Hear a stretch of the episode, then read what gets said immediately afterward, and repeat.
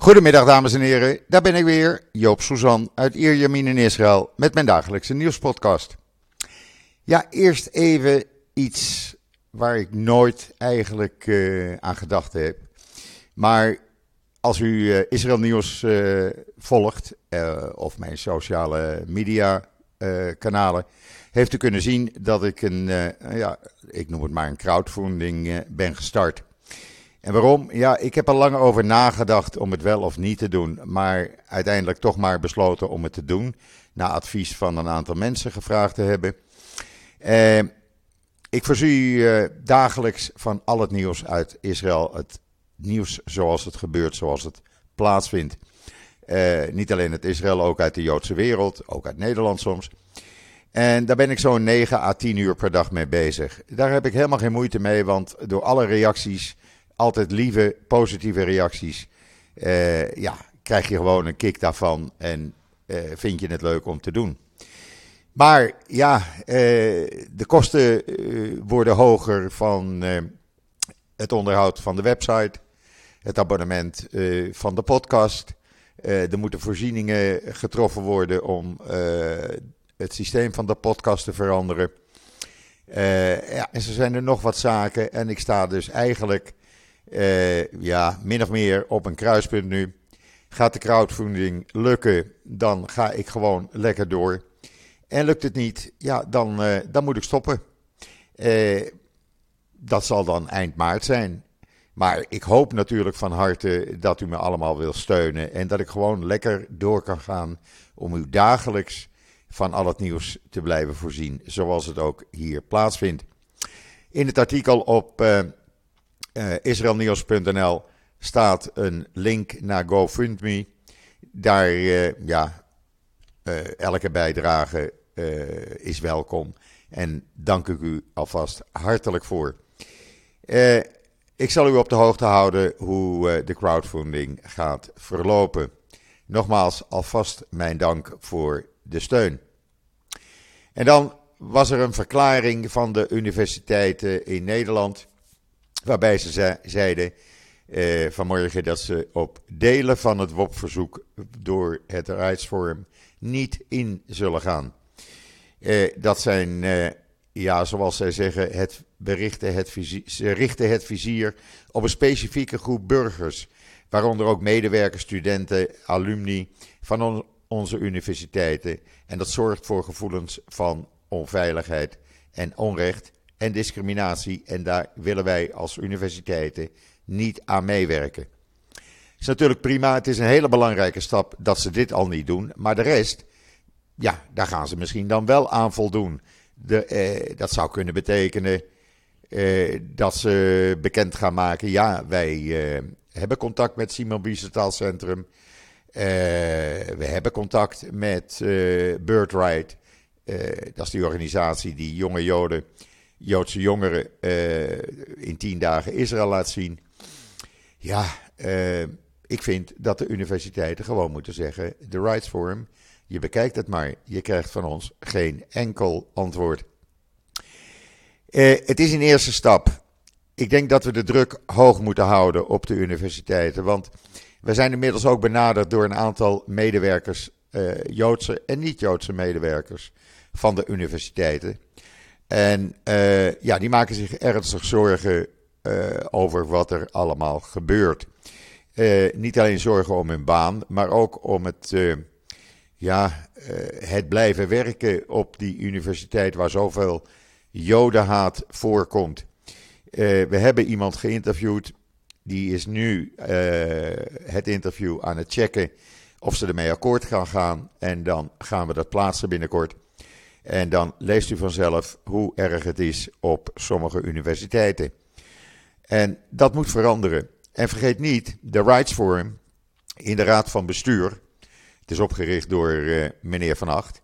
Maar in die Raad van Bestuur en ook leden die daar lid van zijn. Daar zitten een aantal oud-politici.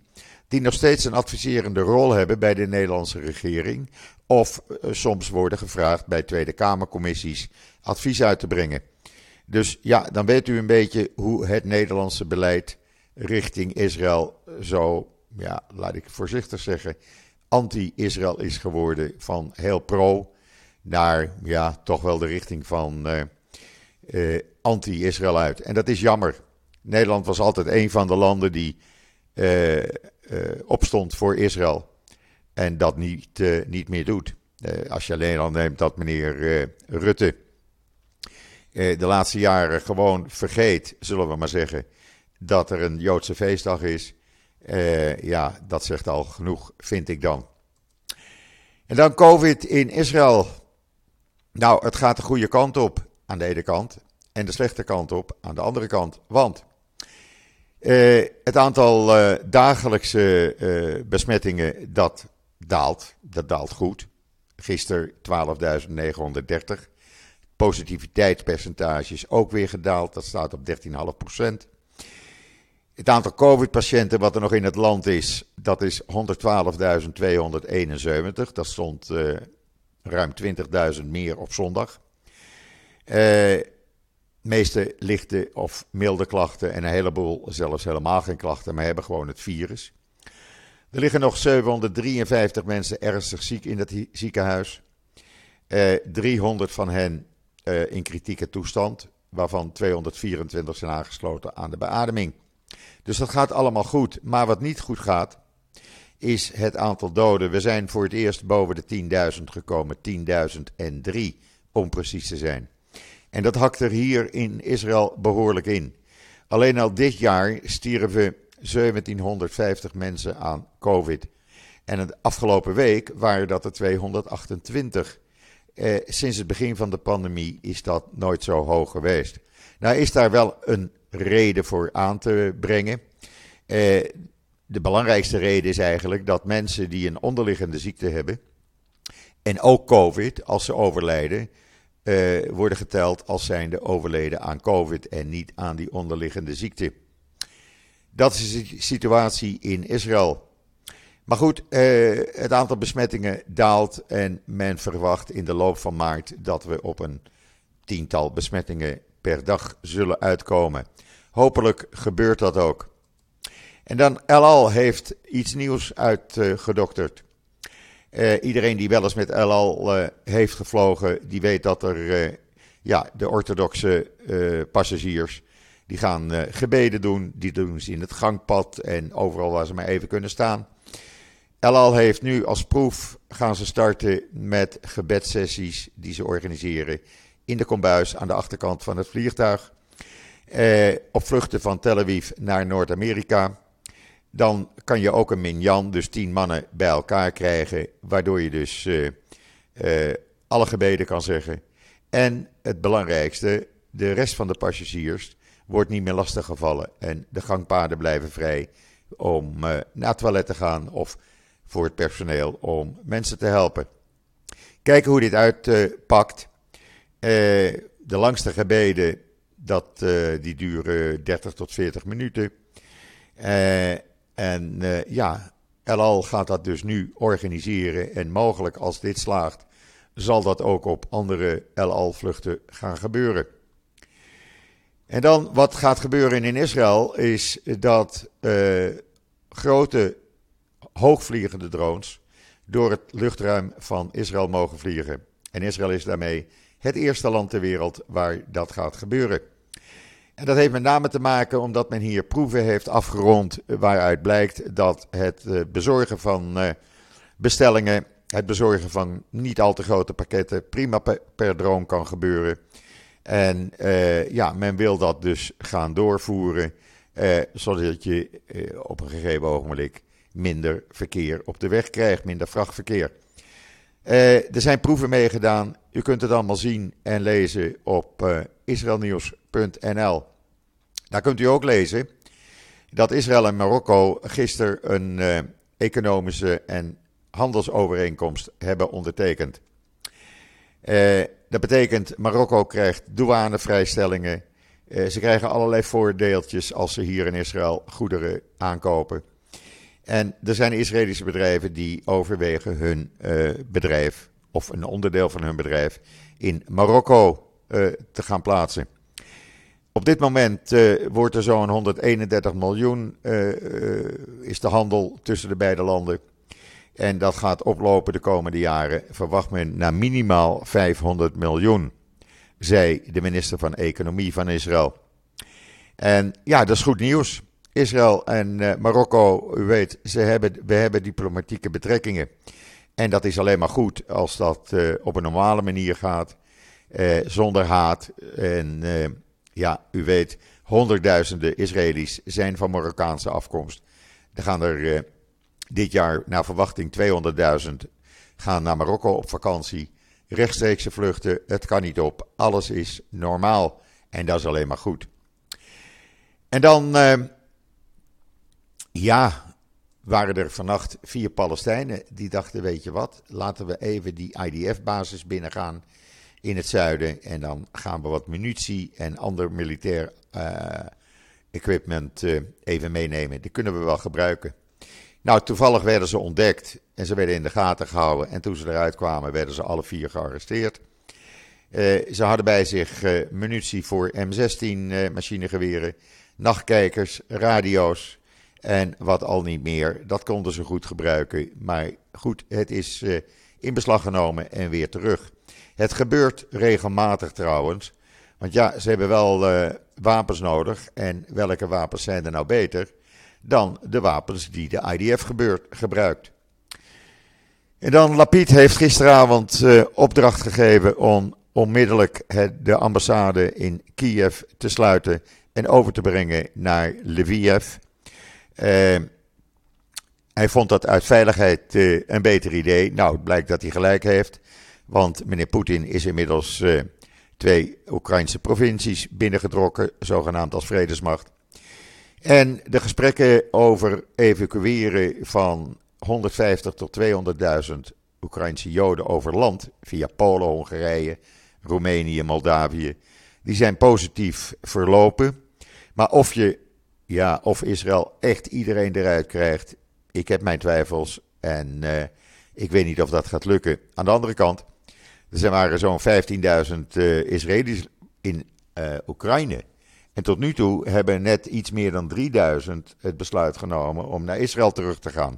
De rest zegt van ach, we wachten het wel af. We zien wel wat er gebeurt. En dan, ja, ik denk dat Poetin daar wel rekening mee heeft gehouden. Want Amerika, Engeland en de EU bespreken vandaag welke sancties ze gaan uitvoeren tegen Rusland. Ja, ik vind het allemaal een spannende situatie hoor. Eh, zo langzamerhand kom je toch in een situatie terecht waarvan je gaat zeggen, uh, ja, dat gaat richting oorlog en dat zou eigenlijk niet moeten. Ik hoop dat het verstand te zegen viert, want niemand zit op een oorlog te wachten natuurlijk. Waar ook niemand op zit te wachten, hier in Israël althans, is ruzie in de coalitie, de regeringscoalitie. Nou, die is er. Uh, minister Avidar, die, uh, uh, die is van de partij van Lieberman, Israël Betenu. Die was vanaf het begin niet tevreden met zijn ministerpost, want eigenlijk is hij minister van niks. Hij is minister in het kabinet van Bennett. Nou ja, dat zegt natuurlijk genoeg. En die uh, gaat later vandaag zijn ontslag indienen en terug naar de Knesset. Waarbij hij zegt: Ik steun wel de coalitie. Nou, de coalitie heeft maar één stem meerderheid, dus het is belangrijk. Ondertussen is er ook nog steeds uh, ja, ruzie, zullen maar zeggen, in de coalitie over de eis van Gans dat uh, gepensioneerde IDF-officieren meer pensioen moeten hebben. Zitten natuurlijk, zoals ze hier op televisie zit, zeiden, veel vriendjes van hem bij. Ja, daar is ruzie over. En die is zo hoog opgelopen dat Gans heeft gezegd: dan stemmen wij niet meer voor regeringswetten in de Knesset. Ondertussen hebben de linkse partijen, uh, waaronder Meretz, gezegd: van oké, we willen het wel oplossen. Want die waren daarop tegen, tegen die pensioenverhoging. Maar dan moet ook het minimumloon in Israël verhoogd worden. Hopelijk komt men eruit, want niemand zit echt op een, uh, op een regeringscrisis te wachten hier. En dan, meneer Biden heeft tegen Bennett gezegd, of hem laten weten, van sorry, uh, jouw kritiek op de Iran-deal, uh, we nemen het niet mee. Want uh, wij willen gewoon die deal gaan maken. En uh, ja, uh, wij bepalen zelf wel hoe we dat doen. En je hoeft daar niet bang voor te zijn, dat komt allemaal wel goed. Nou, Biden is daar natuurlijk wel bang voor, ook Lapid. Want Lapid die kwam gisteravond opeens en die zei van luister, het kan gewoon niet dat de Iraanse Republikeinse Garde van de terreurlijst wordt gehaald. Want dat is namelijk een van de belangrijke voorwaarden van Iran om die Iran-deal te ondertekenen. Hij zegt: hoe kan het in vredesnaam zo zijn dat de Iraanse Republikeinse Garde van de terreurlijst wordt gehaald? Het is een van de grootste terreurorganisaties ter wereld. Ze steunen Hezbollah, ze steunen Hamas, ze steunen Fatah. En dat kan gewoon niet. Of uh, Amerika zich uh, hiermee gaat bezighouden, ik weet het niet. En dan is er een klein wondertje gebeurd in Israël, zo noem ik het maar. En dat vinden velen met mij. U herinnert zich ongetwijfeld nog dat tien maanden geleden een IDF-veteraan met PTSS. Eh, ja, die heeft zichzelf toen in brand gestoken uit protest tegen te weinig hulp van de IDF. 97% van zijn lichaam raakte verbrand. Hij heeft meer dan 30 operaties moeten ondergaan en niemand gaf nog een, een shekel voor hem. En wat wil het nou? Hij kan weer lopen. Na 10 maanden heeft hij gisteren de eerste stappen gezet. Hij was zodanig verbrand dat artsen zeiden: we konden de botten zien. En veel van zijn spieren waren weg.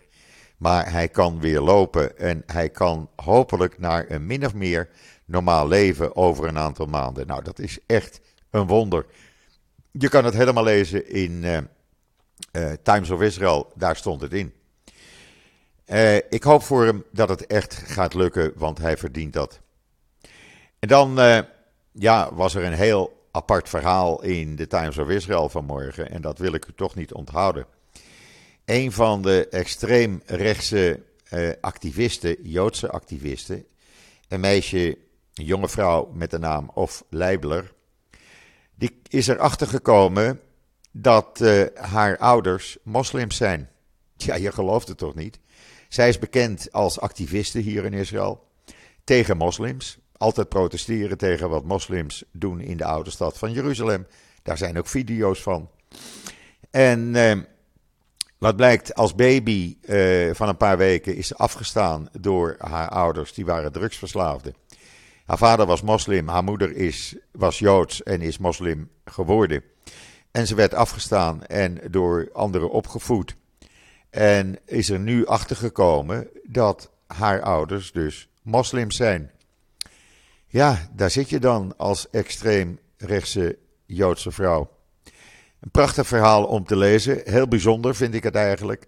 Want ja, dat geloof je eigenlijk niet dat dit soort dingen gebeuren. Maar het is gebeurd. Lees het in uh, The Times of Israel.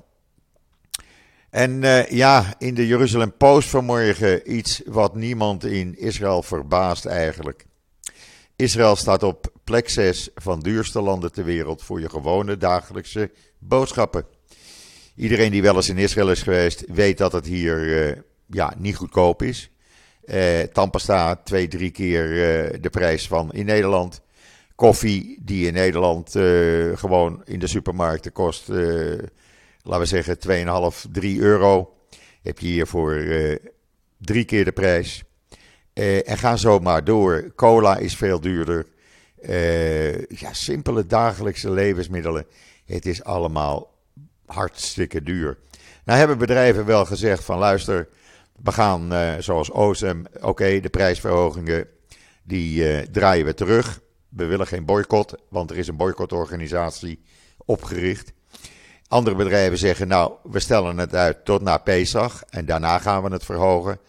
Ja, eh, kijk, uit dat onderzoek wat dus is gebeurd, je kunt het lezen in de Jeruzalem Post, blijkt dat uh, in Nederland het meest uh, betaalbare land ter wereld is voor je boodschappen. Uh, het minst betaal je in Mexico, maar Nederland komt daar meteen achter. En ja, wat dat betreft uh, zitten jullie in Nederland dus even goedkoper dan wij hier in Israël. Uh, en die consumentenprijzen die blijven maar stijgen. De gewone dagelijkse gebruiksartikels, luiers, koffie, suiker, vermicelli. Nou, je kan het zo gek niet bedenken. Het blijft maar oplopen. En dat is, ja, het is niet meer leuk. En ik hoop dat de regering daar nou wat aan gaat doen. Meer eh, concurrentie in de import. Want dat zou toch, eh, dat zou toch het allermakkelijkste zijn. Eh, die importeurs nu, die maken er maar een potje van. Die hebben exclusiviteit en die verhogen gewoon de prijzen van de producten die ze importeren. En dat moet eens een keer stoppen. En dan, ja, minder goed nieuws, althans minder goed nieuws. Het geboortecijfer in Israël is aan het dalen. Uh, het is, natuurlijk is Israël nog steeds een van de meest vruchtbare OESO-landen. Maar ja, het aantal geboortes daalt. Uh, het daalde in 2020 met 3,8% ten opzichte van 2018. Volgens uh, de gegevens van het Israëlische CBS, het Centraal Bureau voor de Statistiek, werden er in 2020 2,9 kinderen per vrouw uh, geboren, waar dat in 2019 nog 3,01 was. En in 2018 stond het op 3,09 kinderen per vrouw. Uh, natuurlijk, Israël is nog steeds het hoogste geboortecijfer in de OESO. Uh, want daar ligt het geboortecijfer gemiddeld op 1,6. En Israël zit daar dus met 2,9 royaal boven. Maar goed, die daling is in gang gezet. En uh, zowel bij de Joodse Israëli's als de Arabische Israëli's, als de christenen, als de Druzen. Het zal wel ergens mee te maken hebben, wat weet ik niet. Uh, want ik zie natuurlijk volop kinderen nog om me heen. Maar goed, ja, het gebeurt. En daar maken vooral de orthodoxe rabbijnen zich zorgen over.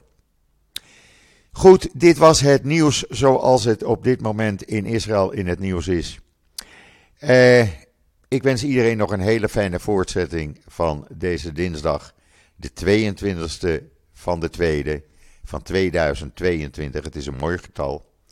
Denk even aan uh, of u mij uh, wil steunen als u wilt dat ik hiermee doorga. Nogmaals alvast dank. Ik ben er morgen weer en zeg zoals altijd: tot ziens, tot morgen.